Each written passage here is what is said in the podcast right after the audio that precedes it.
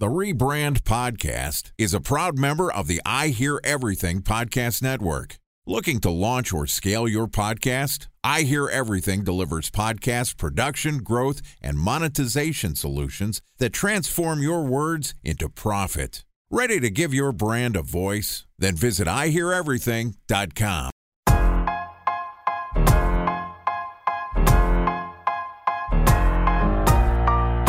Welcome to the Rebrand Podcast, an I Hear Everything production. This podcast tells the stories of world changing marketing campaigns as told by the people who build them. In each episode, you'll hear a brilliant marketer talk through the strategy, framework, and tactics used to elevate their brands to new heights. Ready to hear untold stories behind the brands you love? Then sit back, relax, and get ready for the rebrand. Here's the host of the Rebrand Podcast, the CEO of the Harkey Group, Scott Harkey.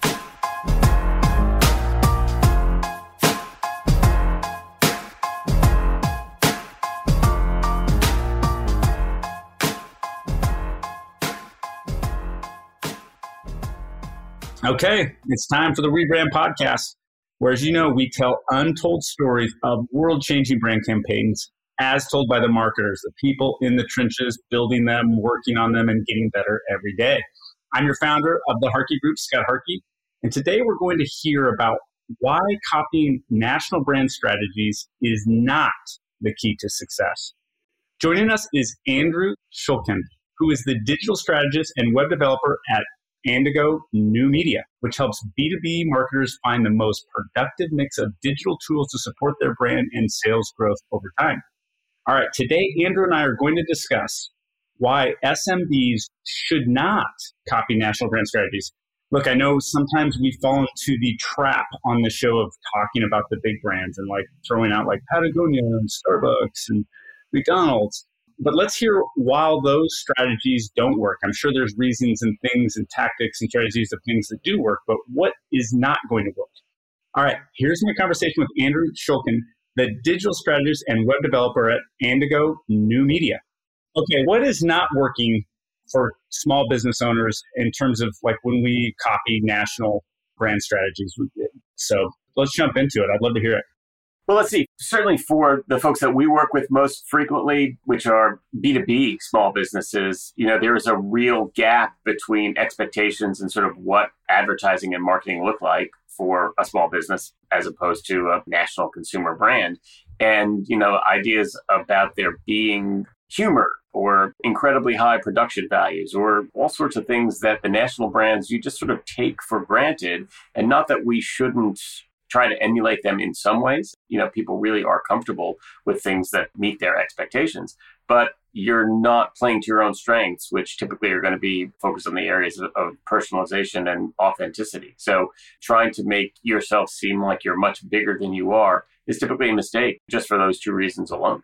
You think as small business and B2B marketers maybe try to flex a little bit too much and try to act maybe bigger than they are and they're, they're missing out on what you said is personalization help me understand maybe a little bit more. I mean what does personalization look like and what tactics apply? Yeah here's something that is not strictly speaking marketing or branding although i think there's an argument to be made that you know just about every touch point that you have with a prospect or even a client there's marketing and your brand is underlying that. I was sitting in a nationally known feeder program or, or introductory program for a small business a mentoring group. And the person who was leading this is talking to a bunch of small businesses, all not necessarily solopreneurs. I think you had to have employees to qualify for the program, but small companies, no question about it. And he was talking about how he felt that you've got to walk the walk if you want to make it. And one of those things that he pointed out was you're not the president of the company, you're not a digital strategist, as you know, I use my title. You're the CEO. And it took everything in me not to, you know, walk out right then or, or not to raise my hand shouting. Like, I hear someone who I know is running a business that has three employees and he or she calls him or, or herself the CEO, and my BS detector goes off. And I want to know what else they're overselling What else are they not really telling me the truth about? And that's a terrible place to be as a small business. People know who you really are and what you really do. And you should certainly have, you know, processes and systems in place like the big boys do so that you can recreate very easily the success you have with one client with another client. But I don't think, you know, trying to be something that you're not in that way is a, a viable strategy, something that's not going to come back to bite you. Does that help explain? Yeah, no, that makes sense. That helps me understand what you're talking about. And I agree. And I think it is a fine balance between truly being authentic to where you are in your company's growth cycle. And it's okay if you're in startup mode or if you're super small, like all those things can play to your advantage. And I think human beings are really smart at detecting bullshit, very, very smart. And the moment you go too far into that camp, I think you're fried, especially in B2B.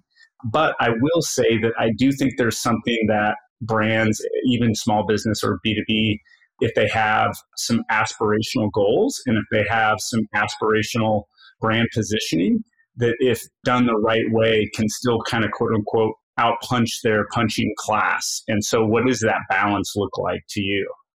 Or am I wrong? I might be wrong.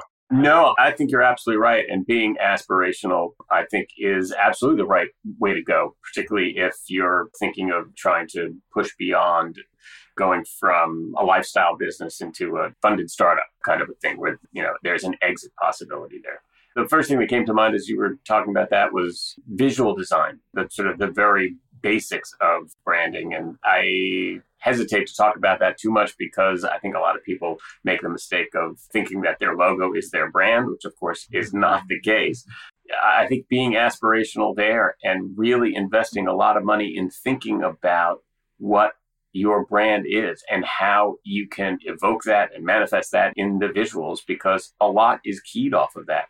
Do things just feel right to your audience, right? Most of your audience isn't conversant in the language of, of graphic design and they're just going to react to your brand, the visual embodiment of your brand in a way that is you know almost subconscious right and that's fine but you want them to feel like hey this this feels right so investing money there i think that that's a, a, great place to be aspirational pretending that you're so much bigger than you are i think in ways that calling your office the home office or you know we used to joke about Andigo world headquarters you know our one office in new york but we never did that, you know, seriously. We never, you know, sat in a meeting doing that. And I think there are a lot of folks who are, who are doing that. But the aspirational part of what your message is, mission, vision, values, the real core of the brand, swing for the fences there.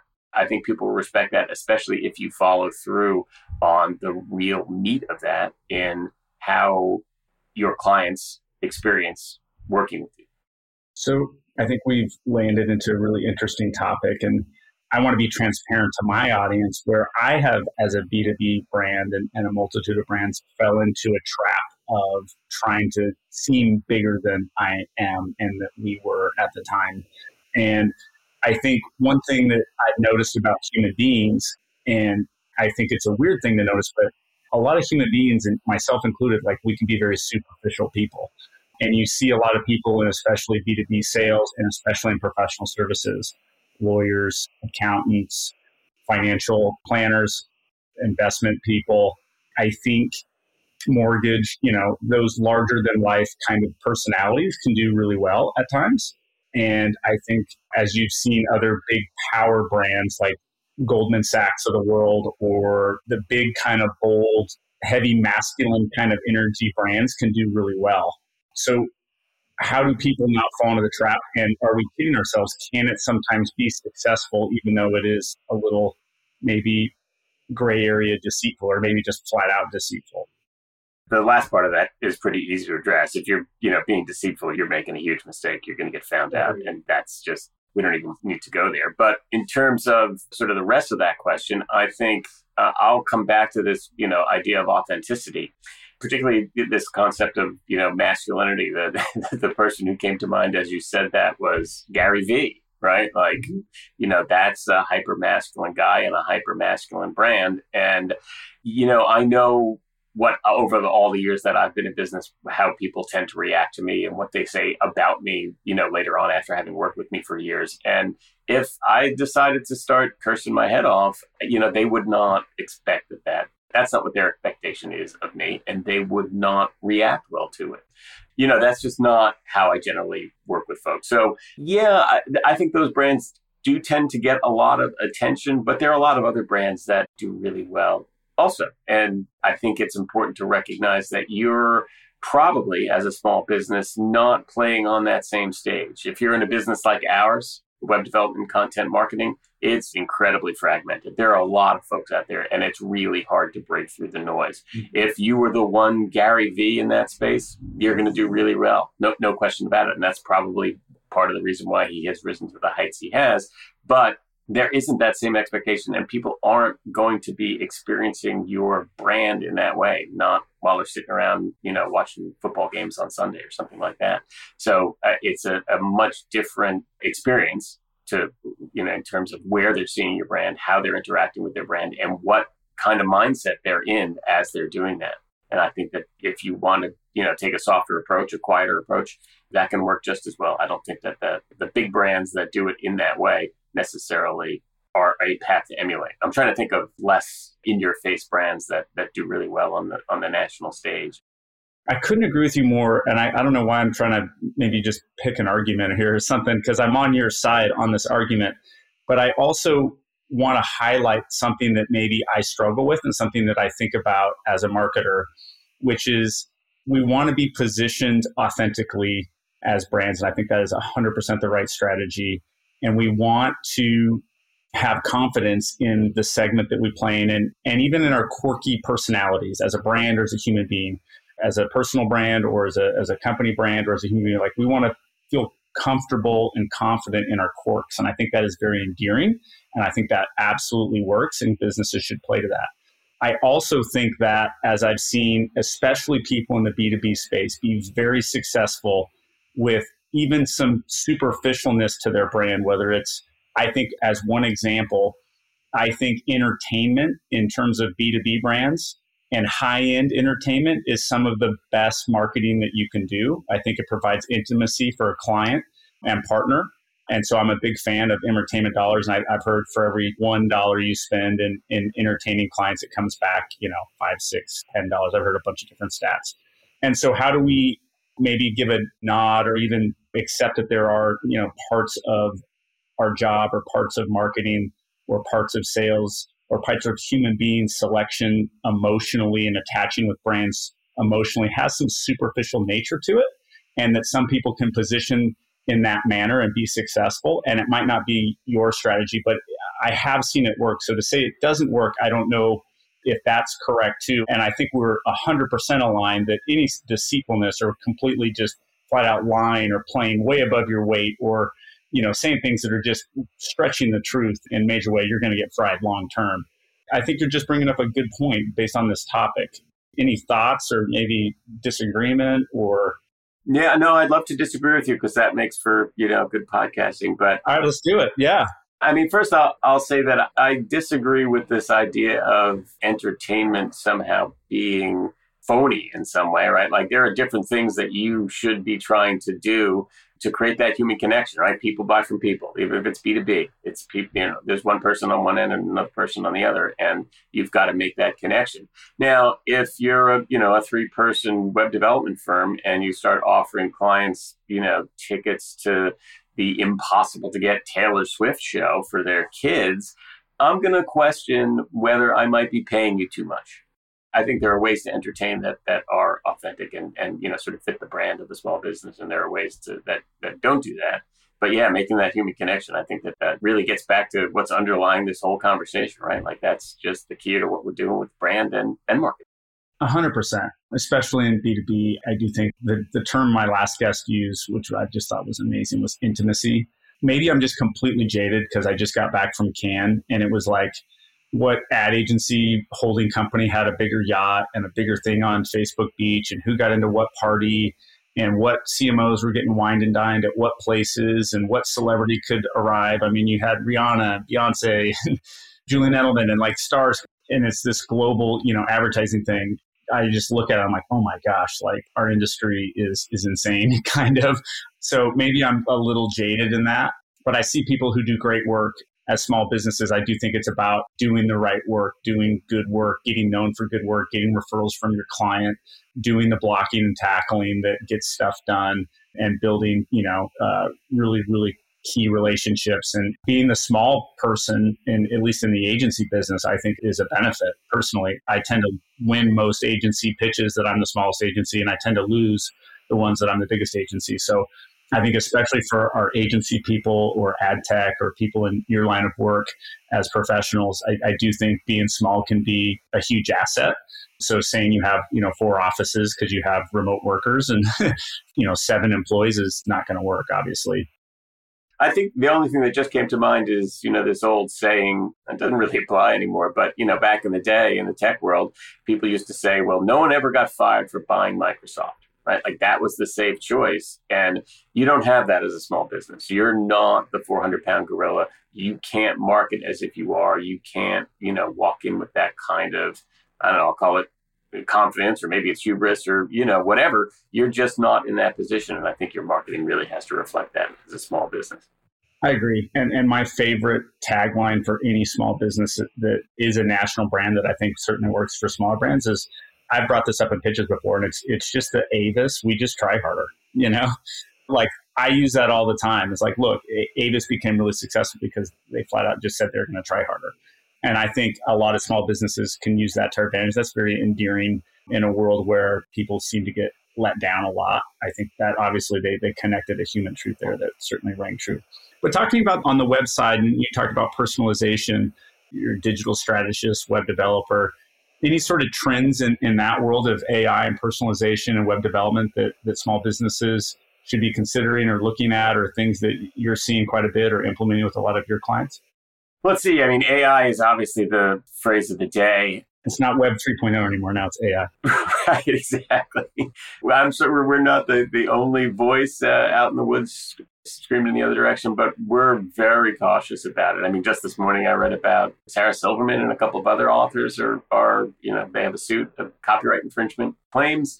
We've talked to folks who are colleagues at bigger agencies who have bigger clients, and those bigger clients have put in or are trying to put language into their agreements saying AI is not allowed because they're very worried about you know these copyright claims wow. and, and, other issues. Which I can't say that that's a trend. I've heard it from two different folks, but there is a concern out there, and you know there's always that trough right after the you know these last four or five months have been just insane. I, I you know I've been doing technology since 1993 basically, and I've never seen anything grow this fast and become not just in the tech world, but culturally, right? It's being talked about everywhere. So that's sort of fascinating. I think small businesses, there are a lot of ways to use it in your processes in terms of generating content, ideas, generating content, you, you, know, you're going to adapt and use in other ways, but turning over processes in Toto to, uh, you know, a, a completely algorithm driven or large language model driven system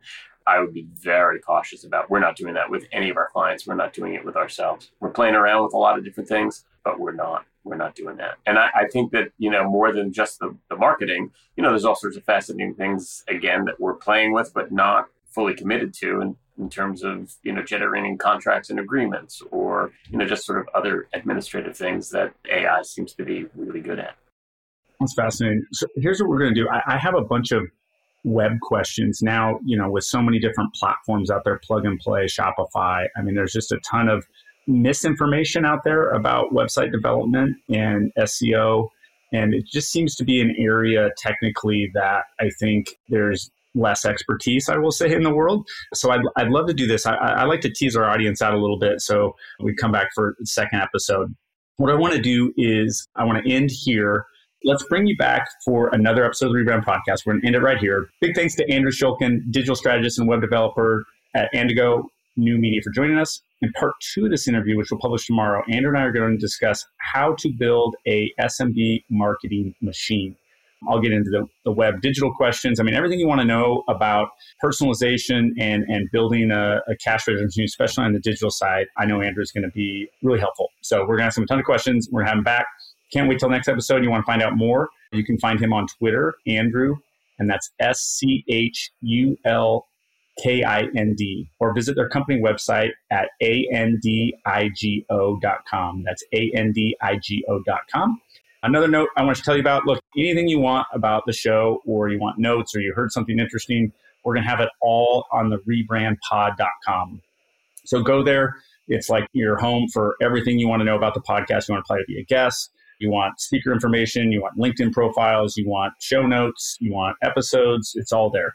And of course, you can find me on all the social handles. It's just at Scott Harkey, pretty easy to find. We're building up that at Rebrand Pod. We'll probably start doing more social content that are Rebrand Pod specific down the road. But for now, it's just kind of hanging there. So feel free to follow, but better find me just at Scott Harkey. All right, that's it for today. But remember, it's never too late to rebuild, reboot, or rebrand.